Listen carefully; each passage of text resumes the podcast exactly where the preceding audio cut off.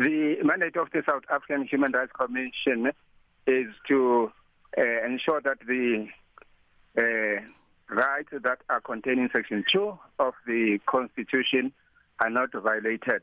And the South African Human Rights Commission is enjoined to uh, protect, uh, promote, and monitor uh, the rights that are contained in Chapter 2 of the Constitution of the Republic of South Africa Act, utilizing the Constitution itself as well as an enabling legislation called the South African Human Rights Commission Act number 40 mm-hmm. of 2013. Now we understand that the hearings are not prosecutorial. Some would then ask, what then is the point of it all?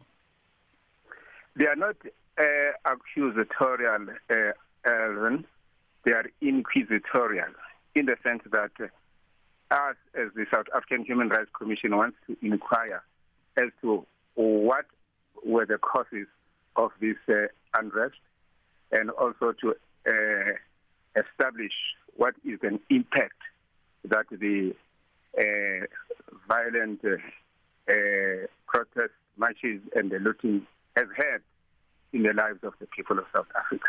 If it's inquisitorial, what will then happen to the final report that will come out of this process?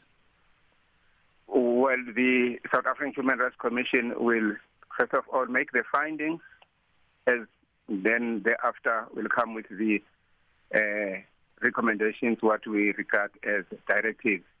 Those directives will be uh, given to the uh, organs of state, obviously, uh, to the government, so that uh, what happened on the 8th of July and the, until the 19th of July should never happen again. In other words, we will also uh, expect that our uh, recommendations or our directives should be implemented. We will uh, monitor the implementation uh, thereof. What will be the total cost of the hearings, Commissioner? Well, I don't have the figures at the present moment, but our CEO, Advocate uh, uh, Thipanyane, is the person who can uh, talk to the rands and cents uh-huh. of what has been budgeted for this hearing. Now, the hearing started yesterday in Umhlanga. Will you be holding hearings in other parts of KZN before heading to Johannesburg?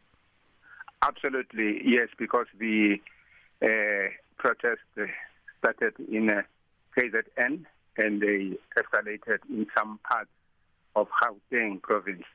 That is the route that the South African Human Rights Commission will be following. And just briefly, in the interim, will you be providing assistance uh, to the families of the victims?